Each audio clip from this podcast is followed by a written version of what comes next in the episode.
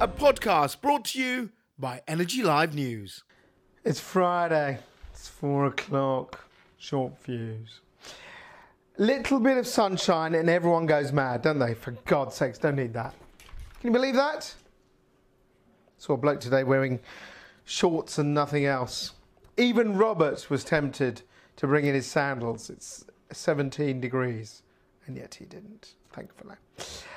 Do hope you are ready for your bank holiday weekend. Shout out to Johnny this week. Oi, oi, Jonas. He is, what's he doing? Skateboarding in where? Nice. Oh yeah, skateboarding in Nice. Didn't take his girlfriend, went with a bunch of sweaty blokes. What does that say about Johnny? And a shout out to Kanye West. Woo, woo. Kanye West, eh? Been making a bit of noise, hasn't he? Oh, Kanye. With his Trump hats and his slavery comments. So I think Kanye's probably a little been in the sun a bit too much anyway. But shout out to him. We have a busy show ahead of the bank holiday weekend, which is going to be nice. So this is something that we're all very happy about. Right, let's start with some great news. We have secured, and it's brilliant to know, Claire Perry, the Minister for Energy. She'll be coming to open Energy Live Expo on the 31st of October, so Halloween night. Come along to that event. We'll be putting out the all the details of what we've got planned for that event in the next coming days and weeks, but you can register now already if you're an energy end user. Claire has been Minister of State since 2017, and obviously we've interviewed a few times, as you've seen by the footage, and we're really looking forward to her addressing. She's the headline speaker for the event. We'll be announcing more speakers in the coming weeks and months, but get in right now, register, and make sure that you're attending on the 31st of October. Right, on to the news. Today is the day after yesterday, which was local election day in England. It was quite an interesting one. Yes, Labour won some seats, then they lost some seats. Tories won some seats, they lost some seats. And for once, the Lib Dems won some seats, incredibly, in Richmond. But the story that I want to pick up on is a Labour story that was released earlier in the week.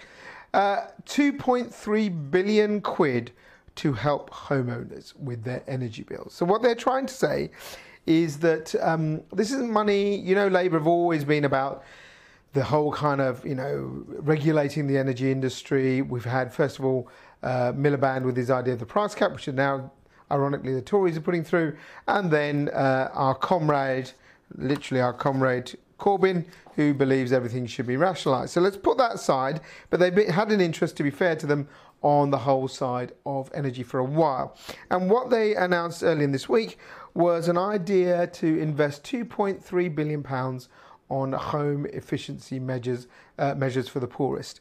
So we're looking at things like insulation in particular, helping them with energy saving, boilers, that sort of stuff. The idea is that they'd invest around about 270 quid's worth of savings per household. Yeah, so that what they've worked out their figures, it's 2.3 billion, and they reckon that would save £1 billion across 4 million homes.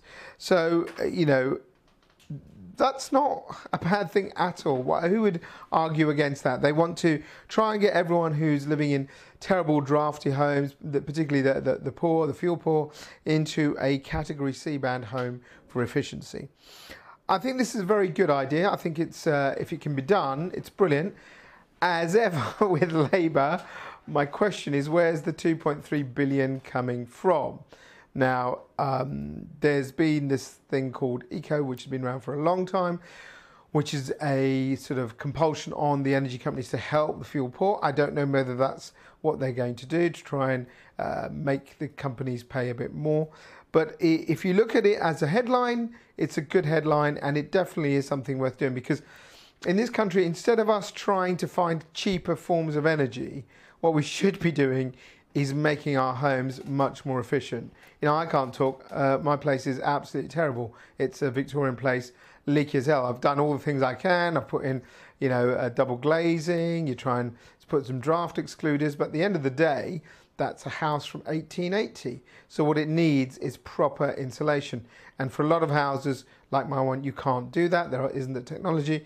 But for many flats from the 50s and sort of, you know, late 30s onwards, you can do that. And this is, I think, a really good idea to get those people with the most important thing, insulation, so that their bills come down. Right, moving on, we're talking about, funny enough, renewable energy. So REKI is a renewable sort of energy index. It's called the Renewable Energy Country Attractiveness Index, to give its full name. It's produced by EY, consultancy firm, and we've gone up. We have gone up to 7th in the latest report. Now, that's 3 places. We used to be, when we first started ELN, I think we were in the top sort of 3 or 4, and then we went down for quite a while. The reason we've gone up is because of the subsidy-free solar. So what's happened is solar has sort of really grown. You've seen a massive increase in it. And that's really because of the market, which is really what everyone wanted. Initially, if you may remember, way back when, there were things called feed-in tariffs, and they were paid for by government to try and encourage the take-up of solar. Well, it seems that's worked because they've been out of the picture for a while, and solar has increased. Also the investment in onshore wind has gone up. So that has helped. And also the interesting thing, EY says, is that we are, get this, ahead of the curve on blockchain technologies for energy. So blockchain for trading, blockchain for kind of community energy schemes. And we've run a couple of stories about that this week as well. So all of those things have helped us to sort of rise up the ladder. So we are now 7th in the world. And then finally in this section, this is really an interesting one. So M&S are trialling out liquid nitrogen refrigeration units. Now, it's all about liquid air. Now, this is something we filmed about 6 years ago, something like that. So this is frozen air technology, which means that what you do is you use air as a form of energy storage. You take air, you freeze it, you turn it into a liquid. That liquid has a mass, and then you either use it in a mechanical way or you evaporate it, turn it back into a gas, and it turns a turbine, and off you go, you get energy. So Dearman is a company that's behind this, who we saw their plant, which I think you're seeing the pictures of right now. And what they've done is M&S have teamed up with them to help with the kind of refrigeration lorries you see on the streets. Now, we're right here behind Sainsbury's, so we get these lorries coming down, and what happens is they park up, and of course what they have to do is keep their diesel engines on. They've got 2 types of engines, normally these lorries, we found this out. Obviously they've got the big one, but they also often have a smaller diesel engine just for the refrigeration unit. So what this trial is going to do is use liquid nitrogen gas instead of that secondary small diesel unit to cool down the food products. It's a trial that M&S have just started. Sainsbury's actually did one a couple of years ago, and if it works, M&S are looking at a rollout. Potentially, these could cut emissions by 95%. So it's an example of new technology that, as we saw 5, 6, 7 years ago, was just kind of being tested, now coming into the market. ELN, always at the forefront. There you go. More stories later with Pre, but now on to this week's Viewpoint.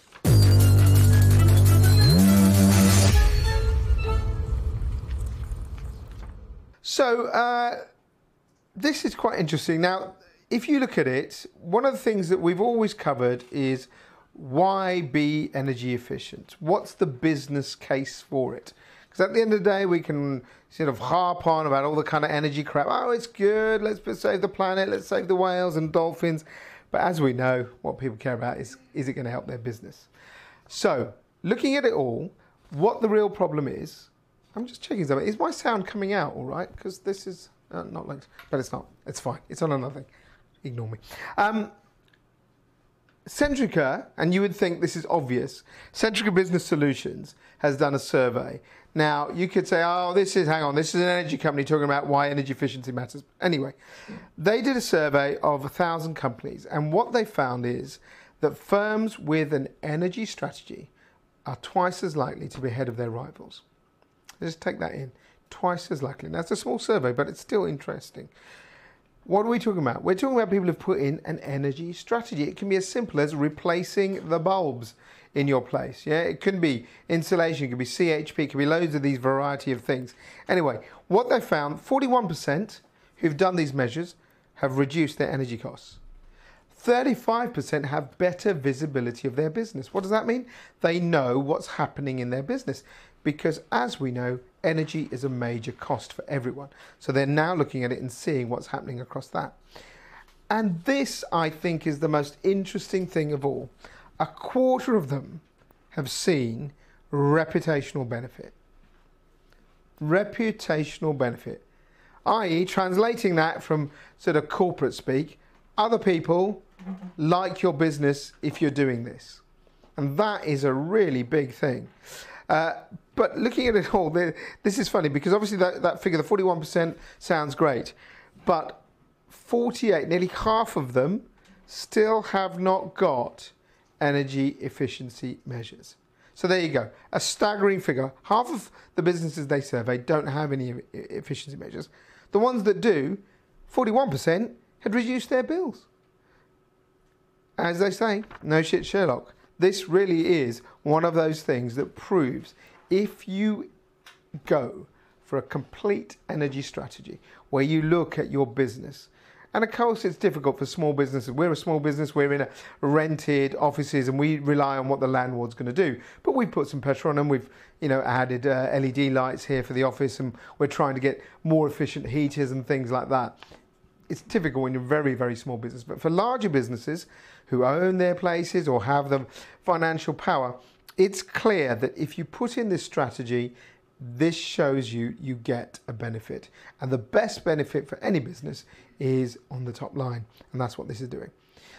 I think this shows you that really, if you look at the way the energy sector is moving, this will be the biggest change over the next few years. Not about buying energy cheaper, but by using it better and being more efficient. What do you think? Let me know. Drop us a line, use the hashtags and all of that. And now it's time for the Hack Hutch.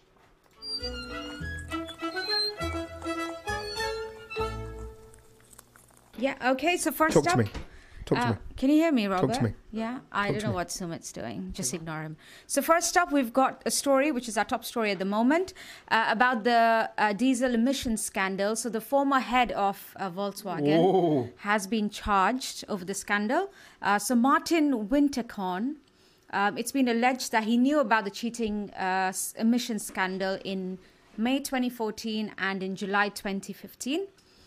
He's been also accused of wire fraud in connection with this. Blimey, he's been a busy CEO, hasn't he?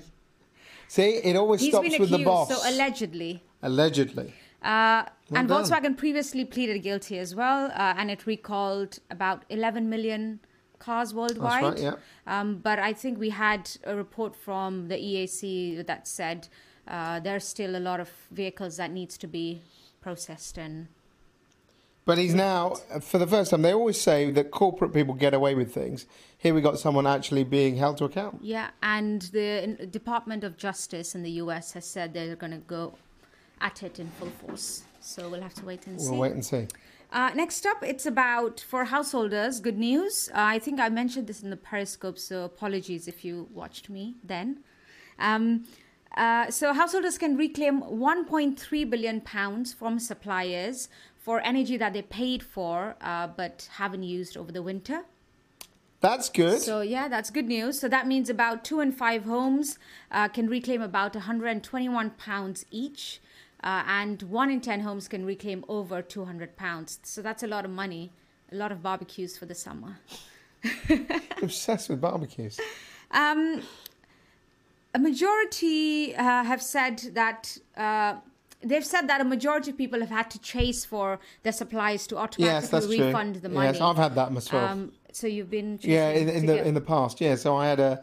Because if you pay by direct debit, as you well know, how does it work? You can get the money back automatically, so you don't have to tell suppliers to, this is how much you owe me. So the money should basically be in your bank. Should be. Without you having to chase for it. But you often, you pay a lot for it over the summer when you're not using it, so you're in credit. So suddenly if you change, that's what happens. Yeah. So what this research found was that people, the reason for the high credit is because suppliers have been estimating bills rather than getting the metered readings, and that's also partly due to householders failing to give the meter readings. Yeah. But Energy UK, the trade body, said that companies are trying to smooth the direct debit payments, and it actually helps if householders give their meter readings to ensure accurate bills. No, you've got to do your bit as well, so you've got to give them the So it's a balance between both. But it's a good story. That's good. Yeah. Yes. And finally, I thought this was quite interesting from the MIT. Research has found that the cost of implementing the International Climate Pledge in China... In China, will offset the benefits to air quality and human health. So the money you're going to be investing in implementing the policy to meet the International Climate Pledge in China will more than cover... due to what's going to happen in terms of air pollution leading to better healthy people. So you don't have as much costs. Oh, I see. Okay, I see what they're doing. They're working out the cost, or the ancillary cost of this pollution is things like people going in for scans and treatment. Yeah. Okay, and that's what they've said. So they've said fewer deaths from air pollution could lead to savings of a staggering £339 billion. Have you written that right? In 2030, yes. I think $339 billion? Yes, in 2030. Dollars or pounds? That's dollars. That's dollars. Wow. I'm so used to saying pounds. So. Of course. And that's 4 times the cost of China actually meeting the international pledges. Wow. So that means the climate policy can more than pay for itself, which I thought was quite interesting. Excellent. Anything else interesting going on? That's all for now. But if you do have any interesting stories for us to run, you can send it over to stories@energylivenews.com. Excellent. And enjoy the sunshine and your barbecues. Of course, it's always about the barbecue. Just obsessed with barbecues, I don't know why. Anyway, we've got a special guest here today. Yeah, a musician. How's it going, Pave? Pave is giving it large. Hasn't quite hit the heights, but follow. No comment from Pave, look. It's full of all of that, but not now. Right, so there you go. Right, now, thank you very much, Pri. Let's talk about, obviously I've said to you already that we've got a great speaker opening Expo, which is our energy minister, but we've also got a great speaker opening Energy Live Future, which is rapidly approaching. It's only just over a month away. That is Bas Lansdorp, the CEO of Mars One, and here's his invitation to you.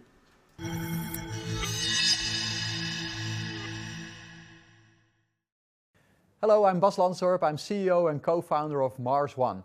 I'll be speaking at Energy Live Future in June in London, and I hope you will be there. I'll be speaking about Mars, about why we should go there, how we will go there, about how we will get energy on Mars. It's going to be an exciting event. Join us. If you're a regular watcher, you'll have probably know that invitation off by heart. But in all seriousness, do come along. I think we're about... well, how many registrations are we at now, Freddie? More than 150 odd, isn't it? Something like that. So we've still got room for about another 50 or 60 people. So if you're an energy end user, sign up, get in touch with Freddie, go on the website, and we will get your place. We've been sending out emails and invitations. Don't forget, it's an invite-only event. It'll be taking place on the 7th of June, and we will be discussing not just what's happening in Mars, we'll be looking at the whole situation of suppliers. You'll see a video on our website from the Managing Director of British Gas, our headline sponsor, Gab Barbero, who'll be talking about where he thinks the supply situation and this transition we're going through, where we're trying to do more with less, and we're using energy storage. That'll be a big part of it. We've got some really, really interesting stuff going on in our laboratory. We've got some top universities coming along, and we've just managed to secure some incredible cars. Well, Freddie tells me they're incredible, for the EV Highway, our version of a terrible version of Top Gear, but we've got some really interesting commercial vehicles. So these aren't things that you're just going to be driving. It's not just about Teslas. It's about EVs and low emission vehicles that can make a difference to your business. So if you're an end user, register now. And if you look at the diary, that's the main thing. So 7th of June, that's coming up. On the 28th of June, we have TELKA. the award-winning TELKA, the best awards in the country, and that's taking place at the Honorable Artillery Company. You can go and get your tickets if you haven't done so already. And of course, the shortlist will come out in about 2 weeks' time, something like that, 2 or 3 weeks' time. And then, as I said, at the top of the show, 31st of October, it is Expo, which will be taking place in Westminster. So get those dates in your diary. Right, any shout-outs at all? Yep. Yes. From Kevin. From Kevin Corcoran. It's quite a long question, sir. It's a long question, all right. Shall we sit down? Shall I actually sit down for this one? 2 questions. First, yes. Luxor Skybeam in Las Vegas is... lots of what? The Luxor... Luxor, yeah. Skybeam in Las Vegas. Yeah. Is a 42.3 billion candela tunnel of light. Yes. The strongest in the world. Yes. 39 lamps are each 7,000 watts. Yes. And costs £40 an hour to run. He's just, if you can't quite hear what's Preach saying, he's just talking drivel about a lamp in a hotel in Vegas. What is the question, Kevin? The question is, will you be covering this in September, and will ELN pay for my tickets? Do you know? I'd like to give him a little something. I haven't quite know. I haven't got the message. Yes, Kevin, that's a really interesting question. When it comes to the unit of light, which I think is called a candela, it's how bright a light is. That is amazing, but I don't think it's quite enough to justify an expenses-paid trip for you. Remember, you owe me money for your ticket. Anything else? Next question. Question number 2. This bank holiday, yes. Villages across the UK mark the beginning of springtime fertility. Springtime fertility taking place. Will you be dancing around your maypole again, and handkerchiefs, bell pads and sticks? With handkerchiefs, bell pads. Will I be dancing around my maypole? Well, you'll be with me on Sunday, so we can dance together, hand in hand. And make sure, we've moved on, don't bring a handkerchief, bring some tissues. Anything else? That's all. Anyone else out there? Nope. God, that's poor. Not even Vicky Ellis. Where the hell are you, Ellis? Right, before we go, the and finally this week, and this is cracking, the Arctic Ice Runner. Oh, yes. So this is a French lady called Anne Cremer. I would assume that's how you say it. And she's basically going to do what's called the Northwest Passage. Careful, Kevin. A passage that is 3,000 kilometres long, basically goes from the high point of the Canadian Arctic, from the Pacific to the Atlantic. And she's going to do it in a solar-powered boat. Well, it doesn't really look like a boat. It looks like a little dinghy to me. It's like 20 foot long. Incredible. I mean, she's got some guts, this woman. So she's basically going to go, and I've been to the Arctic, as my son will attest, 12 years ago. It wasn't pleasant. The temperatures down there are absolutely ridiculous, because you might think it's minus 20, minus 30, but you get a wind chill, you get a storm in, and it's really, really nightmarish. So she has got some serious guts to do this, particularly in a solar-powered boat. Now, I assume that even if there are loads of clouds, it'll still work because it gets some light. But I wouldn't want to be stuck trying to get across the Arctic, you know, the Arctic Ocean at that time of year with this. So good luck to her, an interesting one. That's it for this week's show. Have a fantastic bank holiday. Next week we are back on Friday, yes we are. So look after yourselves, have a good time, do a barbecue like Pre says, it's always good. Put a bit of a shrimp on it. Take care, see you soon.